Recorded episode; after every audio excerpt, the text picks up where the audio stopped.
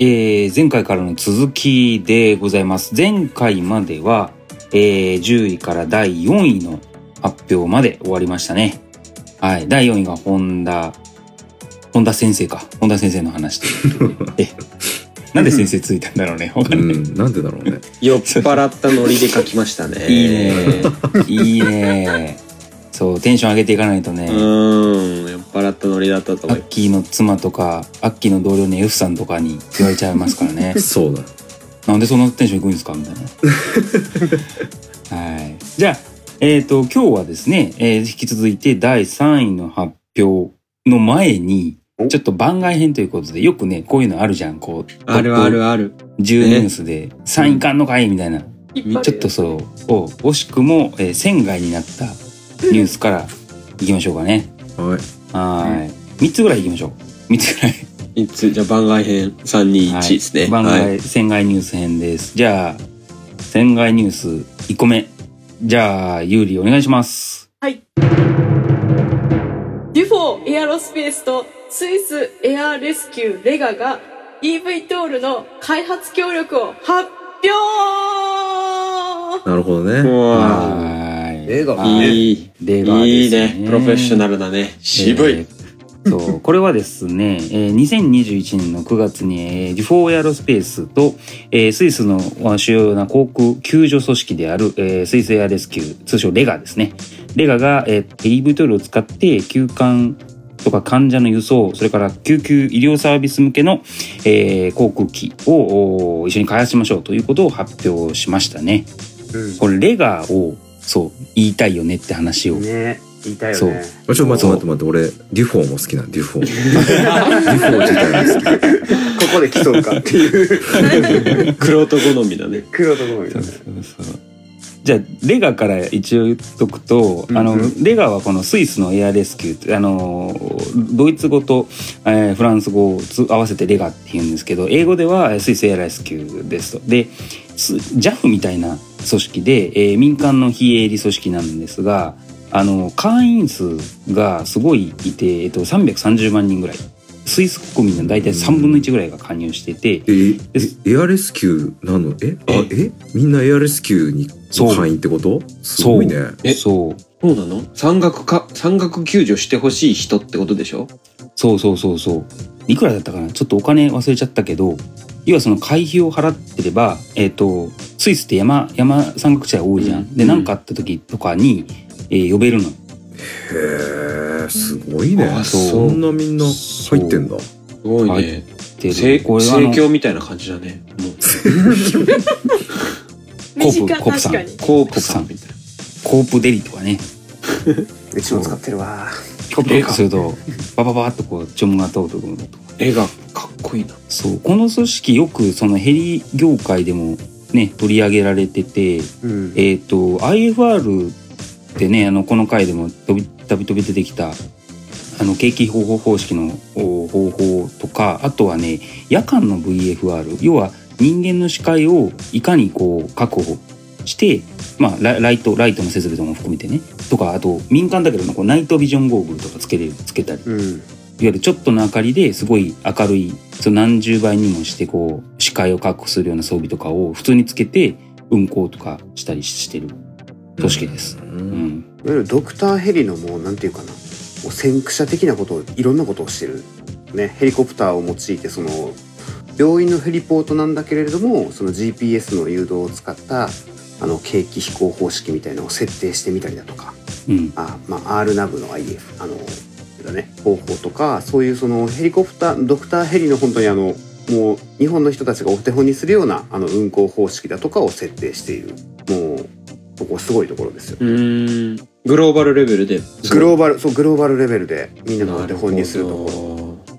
山猿ってこと。まあしかもやっぱ山岳救助だからさ気象もめちゃめちゃ悪いとこでも飛ばさなきゃいけなかったりうん、するしそのそれいわゆるアイシングコンディション。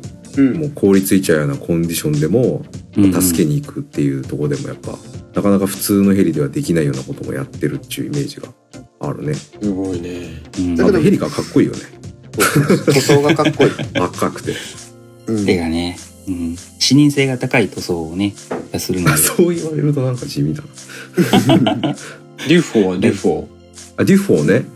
デュフォーはねあの2017年にできた、まあ、EV トールのメーカーですね、まあ、ベンチャーだよね。でこれ主要な EV トールメーカーの中では唯一ティルトウィング方式の機体を開発しようとしてます。あのティルトウィングってあの羽にプロペラがくっついててで羽ごとこう上を向く。鉛直上向きを向いてそれでバーティカルに飛ぶっていう。エアバスのバハナ、あれだったよね。そうだね。そうバハナもそうだね、バハナもまあうんうんうん。結局実験のみで終わっちゃったけどティルトウィングだったね。そうだね。であのバハナは、えっと、タンデム翼前後の翼両方がティルトするティルトウィングだったんだけどエアロ3っつったかな、えっと、デュフォーの機体は主翼元見た目は本当に普通の固定翼機で主翼だけがティルトする機体でした、うんうん。あでしたね。ですでこれはねあのカナデア CL84 っていうね1960年代に技術的にはすごく成功したって言われてるティルトウィング機に、まあ、非常に似ているというか同じコンセプトなんだよね。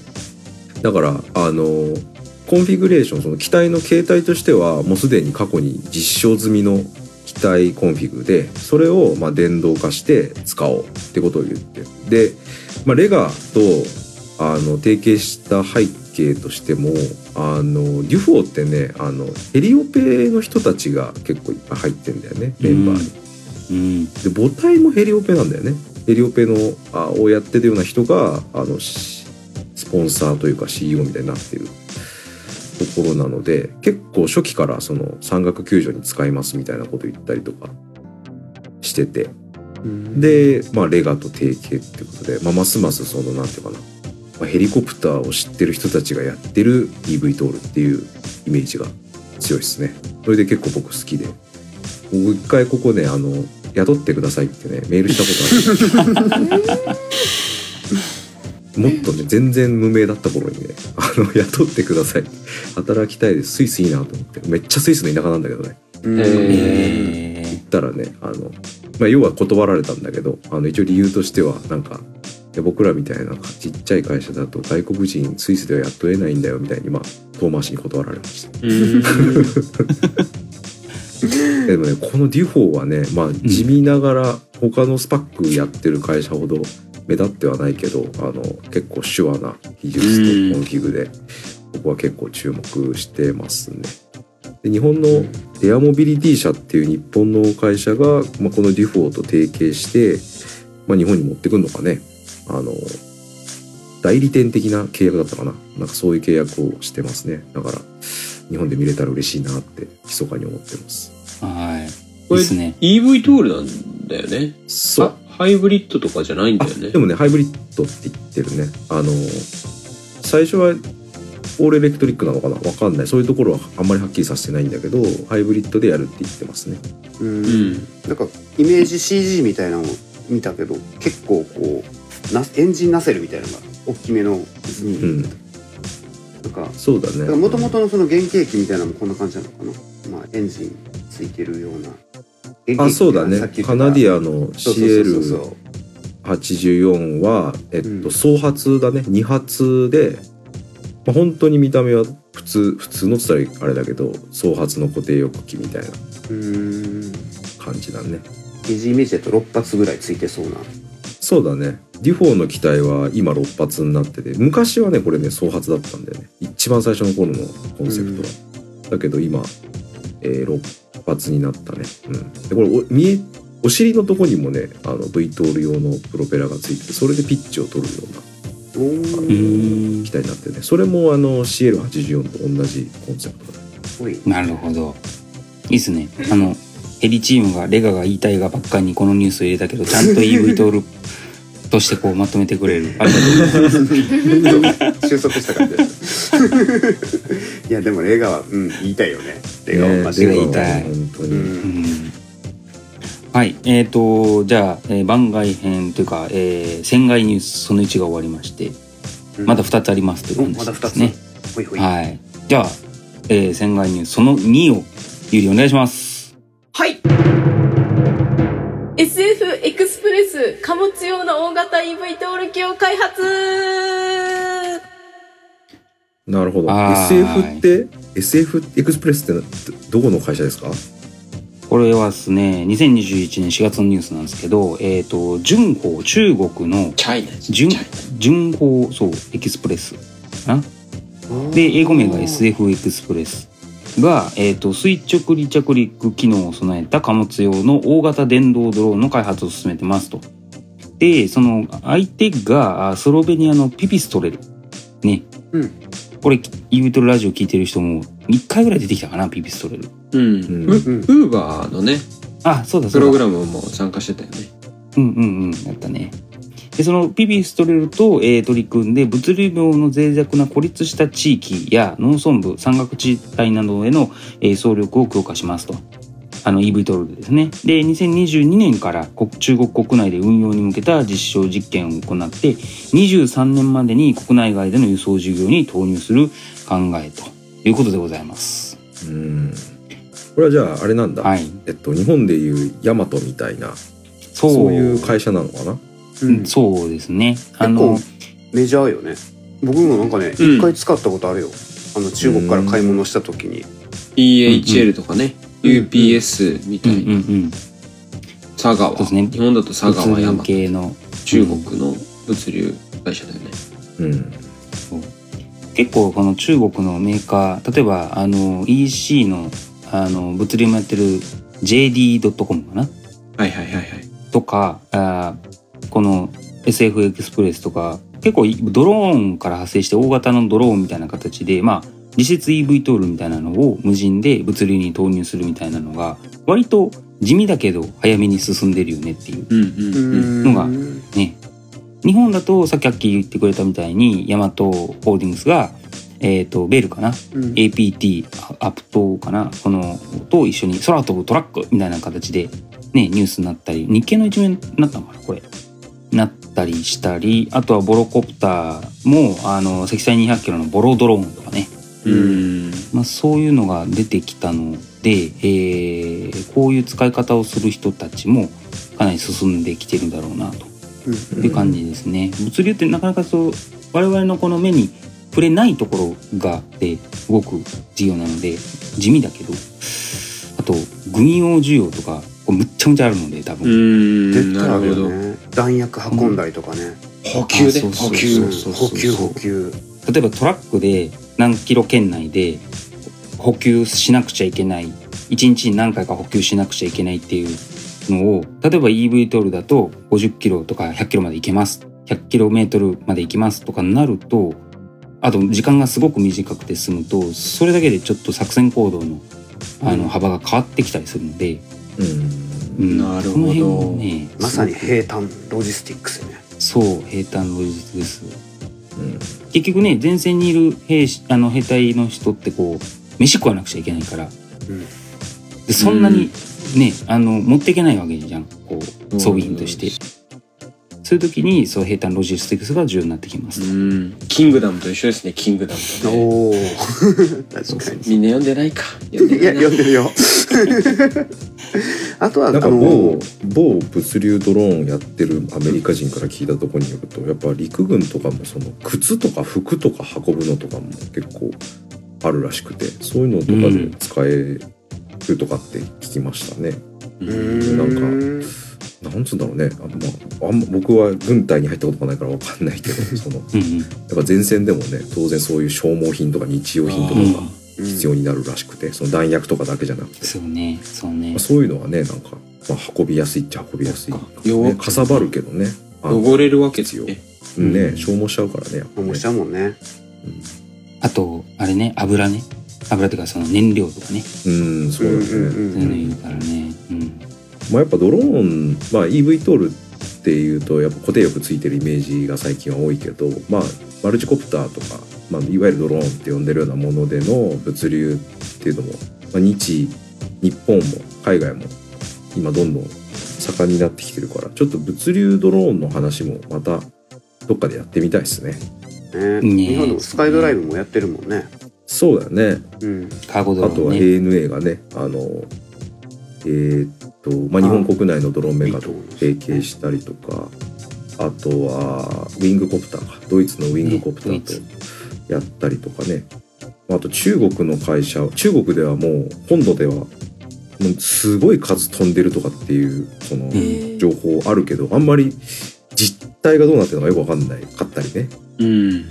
あとは Google の Wing Google しうーうんうん。というかまあアルファベット参加かな。Wing っていうあの物流ドローンの会社がもうアメリカでサービスし始めてたりとかいろいろあるよね。あの世界中でねいろんな会社が今やってるよね、そうですね。この辺じゃあ今度の企画会議で特集の時期を決めましょうかね。そうだね。うん、はい、いっぱいややりたいこと出てきたね。やりたいこことがいっぱいあるのはそうね。いいことだ。いいことだ。さあ年末年末ニュース感も出てきましたところで。じゃあ船外ニュース次行って船外ニュース3つ目いきましょうかね。じゃあゆうりお願いします。はい。日経新聞に EV トールの解説登場。なるほど。ほほほおこれも渋いね。渋い。渋いね。もう解説いらないねこれね。あの空飛ぶ車じゃなくて EV トールとして解説が載ったっていうこの快挙ですね。うん。うんやっぱ日本だとね最初ずっとその空飛ぶ車っていう言葉がこう認知されてったような感じだったもんね、うん。それ、がその、いうん。空飛ぶ車って言うとやっぱみんな空飛ばない車のタイヤの代わりになんかジェットついてるみたいな。ね。なんかイメージしちゃうけど。うんうんうんバックトゥザフューチャーみたいなね。道路からね。ね、道路から行くんでしょみたいなね。うん。まあそうではないというか、まあ、EV トールってまあなんていうかな。航空機の一部であるみたいな。そういう認知のされ方がし始めたってとこでまあ取り上げてるかな我々はね。いいねと思ってね。って思って今ニュース改めて見たらまさに車に羽が生えてる絵が描いてあるな。うん書いてあるね。すっげえねこれ。なんか。なんかトゲトゲみたいなトゲトゲの車みたいに見えちゃう。無理やり作った感あるよね。やり作ったからねまあ認知はねしょうがないよね。そういうところもあるけれども。うん。でもねあの私たちもねあの空飛ぶ車ラジオじゃなくて EV トールラジオにしたもんね。そうね。そうだね。うん。うん。これはもう空飛ぶ車イコールで置き換えちゃって良いっていうことの象徴なんですかね。そうだねなんかまあ空飛ぶ車の方が多分範囲が広いのかもしれないね。ほうあのーまあ、バーティカルにテイクオフしなくても空飛ぶ車だったりすると思うしだけど今実際に世界中で開発が進んでるあるいはその将来の、えーいわゆる空飛ぶ車みたいなものを使ったサービスとして考えられてるものはみんな EV トールうん。だから、もうちょっと具体的にみんながもうちょっと正確に理解できる言葉として EV トールっていうのが紹介されたっていうイメージかな。うんうんうんうんうん範囲がねもう少し狭められて具体化してるよね。空飛ぶ車より EV トール。そうだよね。うん、うん海外のね、メディアも evtol.com とかあるけど、うん。フライングカー .com はないもんね。そうだね。うん、まあ、日本でそのあれだよね前のどっかの回でも出てきたけど最初その経済産業省と国土交通省が空の移動革命にくれた官民協議会をやる時も、まあ、あえて当時はまだ認知が低かったから空飛ぶ車って言葉を使ったとかって聞いたことあるから、うんうんうんまあ、そこからやっぱいろいろ認知が進んでいって EV トールって言葉でもこう話ができる状態になったっていうことの、まあ、象徴かもしれないね。うんそうだよね。進歩だよね進歩そうそうそうだと思う。確かにねあの一番最初から EV トールだったら認知は進まなかったかもしれないもんねそうだよね。うん。うん想像はできないもんね。EV トールって言そうそうわれてもね。何のも知らない話みたいな、うんうんポケモンってなっちゃうもんね。ポケモン？EV ねポケモン？EV あ EV ね。EV。カタカナで EV トールって書くとね、ポケモンに見えてくるんだよ。確かに。ちなみに俺奥さんからポケモンって言われるとこだっけね。え、どういうことどのポケモンって意味じゃなくて。いやなんかううるさいよポケモンとかってよく言われる。子供は妖精で俺はポケモンで私は人間ってことになってるらしい。奥さんあれなんだ。ポケモンがさみたいな。悪いことしたらモンスターボールの中ぶち込まれるな。んか快適っていうそうそうそうそう。なんか快適らしいから。世代だもんねポケモン。第一世代だもん、うん。はい、ちょっとポケモンの話をすると多分ん？終わらなくなるので。ああびっくりしたね。そうね。広げるのかと思った。いやひら今ねめっちゃ広げたかったけどめっちゃ広げたかったけどあの第3位をそろそろ発表しないとね。そうだ。なんかやと思う戻ろうランキングに。戻ろう戻りましょう。はいじゃあ船外ニュース3つはこれで終わりにしましてさあいよいよですね第3位。この2021年の重大ニュースの第3位を、えー発表したいと思います。じゃあゆり第3位をお願いします。はい。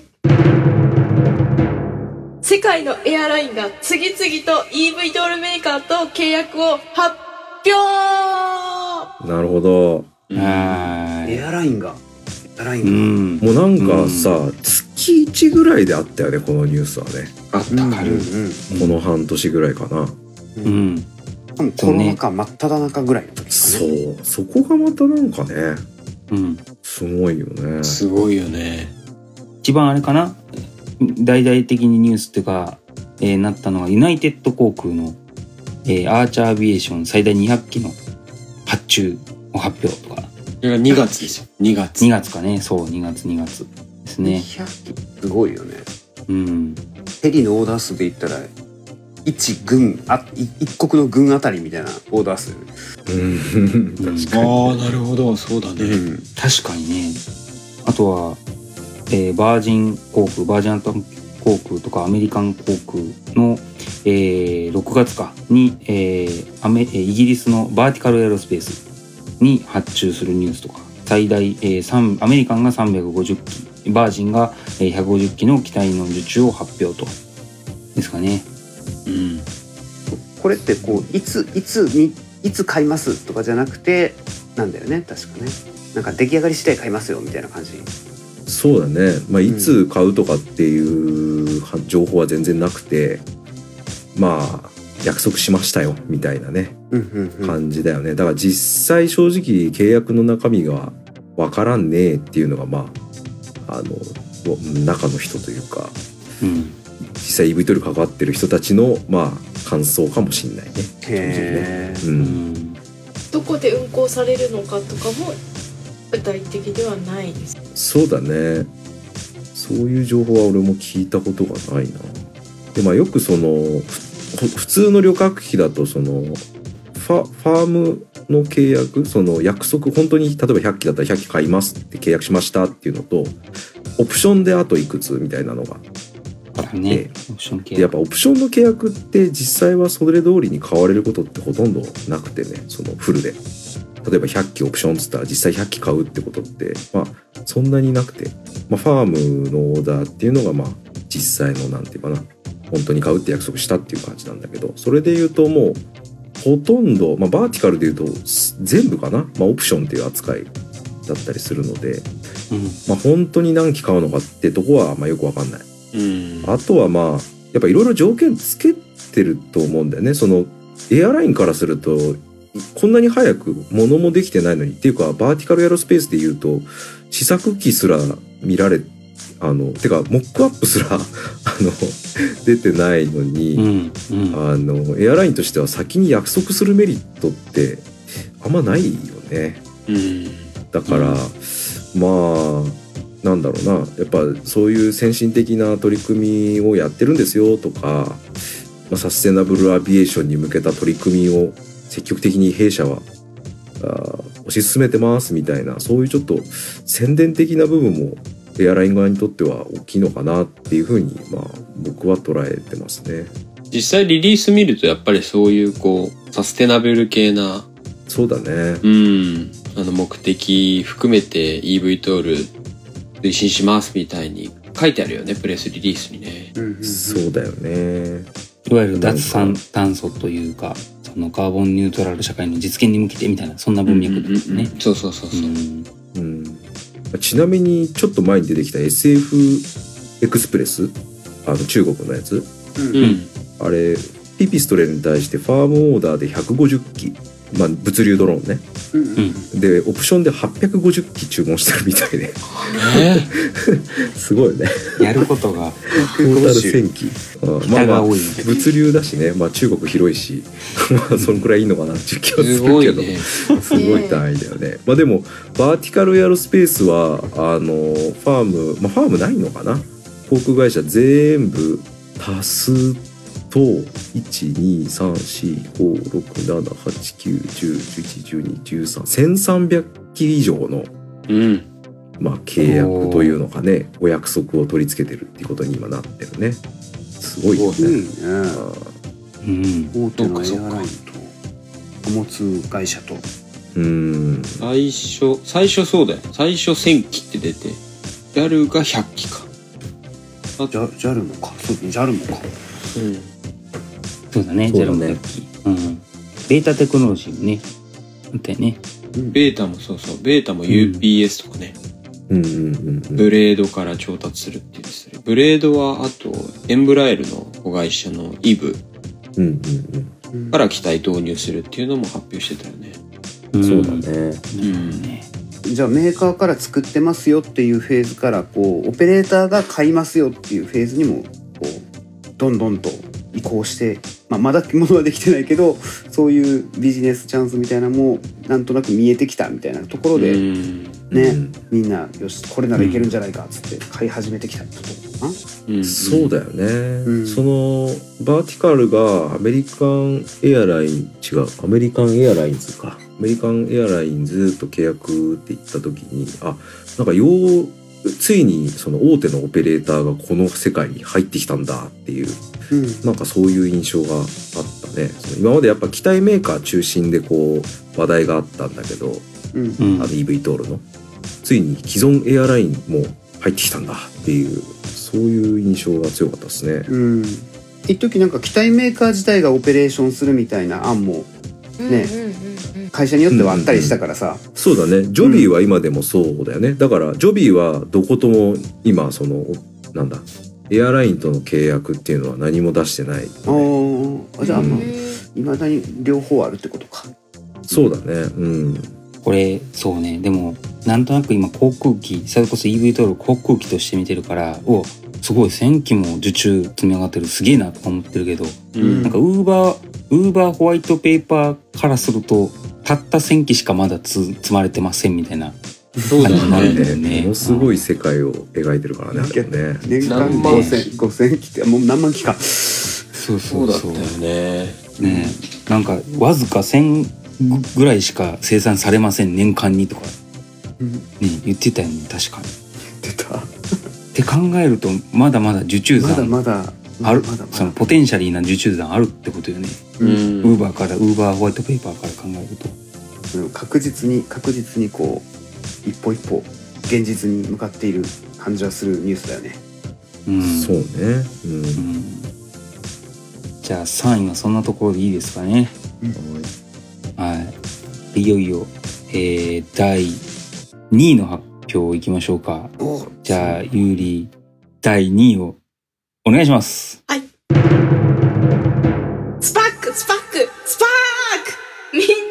な、空箱で資金調達ラッシュ!わっしょい! 総額は、ジョビー1600億、アーチャー500億、リリウム600億、合計で2700億お円!お円ですか。イエーすげえまあねこれだよねやっぱね今年はね。うん。うん。圧倒的にこれじゃないですかね。まあ、えっと、この、えーの EV トルラジオスパックシリーズでも話した通りなんですけれども、まずはジョビーが、あー去年ですね、えー発表して今年の8月 ,8 月に、えーニューヨークに上場して、えー約16億ドルの資金調達を実施しましたとうんいうところですね。あとはアーチャーも言っておきますか。アーチャーはあー2月にえースパック上場することを発表して総額38億ドルあ、評価額ね。評価額あが。評価額か。評価額38億ドルですね。これパイ、パイプでいいの ?PIPE。うん。PIP と、PIPE と呼ばれる、えー、動詞の一つ。あ、増資6億ドルを含め、合計11億ドルの資金調達とされておりまして、えー実際に9月に上場を実施しましたということでございます。えリリウムも9月だったよね。ああ、そうだね。リリウムも9月に。だからえー8月、9月にジョビー、アーチャー、リリウムがーうんボンボンボンと上場し。皆さん続々と。ううん。多いね。やっぱハードウェアスタートアップっていうか特に航空機はその開発にめっちゃお金かかってで、まあ、かつ認定を取るのに時間がかかり、えーでやっとトータルに黒字になるまでものすごい時間がかかるからやっぱベンチャーには難しいって、まあ、一般的には言われてうんるんだよね。でそれの理由はやっぱそこまで生き延びるだけの資金がないからっていうところだったんだけど、まあ、このスパックっていう仕組みを使うことであのでかつそれで実際にこれだけの額を調達したってことで、まあ、よりその現実味というか今までそういう資金的なうん視点で、えーっとやっぱ現実的じゃないよねって言われてたところを払拭したっていうところがすごかったね。うん。うん。一機作るのに試作機でもやっぱ100億とかかかんだよねきっと。かかんないのかな。そんなかかんないの？まあいろいろだけどあの試作費のレベル感もね。うん。あのただまあやっぱ対あの型式証明を取るとなるとやっぱ1,000億2,000億っていう単位っていうのはまあ言われますよね。うん。じ10倍ってこと？100億以上？だからそのペーパーワークとか試験飛行とかあらゆる人件費そう。テスト費含めるとってことか。機材だけは100億だけどうん。全部乗り切るには1000億。そうだね、うん。やっぱ試作機を作る、まあ、試作機ってさ、まあ、極端な話確認したい技術的なことが確認できればいいわけで、まあ例えばだけど内装とかってどんがらでもいいわけでさ。あの旅客機の試作機とかも、まあ、内装って何もなかったりするし、まあ、要はそんな作り込む必要もない。でも型式証明を取るってなるとそのさっき言ったペーパーワークとか設計作業自体にもものすごいお金もかかるしあの試験だよね。もう材料から何から一つ一つその安全性を示すあの品質を示すための試験もしなきゃいけないし。で型式証明を取るためにも数機の機体をこう製造してそれをそれぞれこう同時にこう運用しながら実験をしてったりしなきゃいけない。やっぱ人も技術もまあかかると。なんでまあ数千億っていう単位で必要ってまあ一般的には言われますよね。このスパックが起きる前はその一番資金調達してるジョビーでもやっぱ600億とか700億とかそういう単位だったからあのじゃあ一体何社がこの先 TC 型式証明取るまで生き残るんだろうなんて言われてたけど、まあ、ここに来てこの3社がねもう1000億円規模の資金調達をしたってことでこりゃもしかして体力も持つかもねみたいな感じもねしてきてるよね。ね。さらにそこから量産量産ファシリティも作ったわけだもんね。そうだよね。まあやっぱ依然茨の道ではあるけどもなんか一つあの大きな壁を、まあ、乗り越えられる原資を得たような気が。うん。するよね。なるほどね。楽観的に見ず。まださっきのさそうそう。さっきのあのバーティカルエアロスペースがすごいいろんな会社とあごめんえっとエアラインと仮契約なのかわからないけども契約してったっていうのも、やっぱ彼らもこれからスパックでえ上場することを目指してるっていうところであのまあ自分たちのその評価を上げるっていう意味でもあのエアラインとこんだけ提携してますよっていうのは多分重要なことなのかなって思いますね。うんなるほどエアラインと提携しただけでは資金はあのまだ得られてないうん、エアラインからは多分ね、まあ、少なくとも報道発表されてる限りは何もお金はもらってない、うん。あ。まあ、あのスパックで上場する時の自分たちの評価額を上げるためにはこんだけ私たちいろんなエアラインからこう信頼を得てるんですよってやっぱり言いたいと。いうことかなって思いますね。うん。このアジリティプライムの時にもさちょろっと出たけどそのやっぱり今は民間の方が資金しっかり持ってますみたいな。もうなんかスパックみたいなのを見ると本当にそうだなって感じるよね。そうだね。うん、まあそれこそジョビーとかあまあアアーチャーは若干そうだけどあのこの段階でそんなお金集めん集めれるのみたいな、ねえ、うん。すげえな。みたいな。うん。不思議だよね。正直ね。まあジョビーはともかくっつったらあれだけどうそうそうそうそうまあ、実際飛ばしてるし、アーチャーはねまだそう。動きもしてないじゃんって思っちゃうよね。そう すごいよ気もしてないしウィスクからも訴えられたしみたいな、な。ねね、そうだよとんでもねえよみたいな今年だよね。うんそうだね。ダイナミだって、ックだよねだって。そうだよ。だって、え去年去年、一昨年ぐらい作ったんだよね、アーチャーってね。そうだね。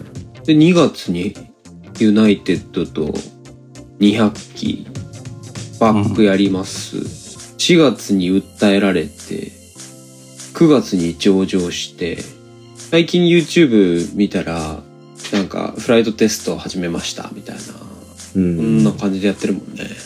そうだよね。すごないんか、ね単純に、こんだけ一年でい忙しくて大変そうって思うね。ほんまにな 目まぐるしくてなんか、もうジェットコースターもいいとこよねすごいね登って降りて登って降りてみたいなでもさ、シシコルスキーさんをさ、経験してるからさ、せやな。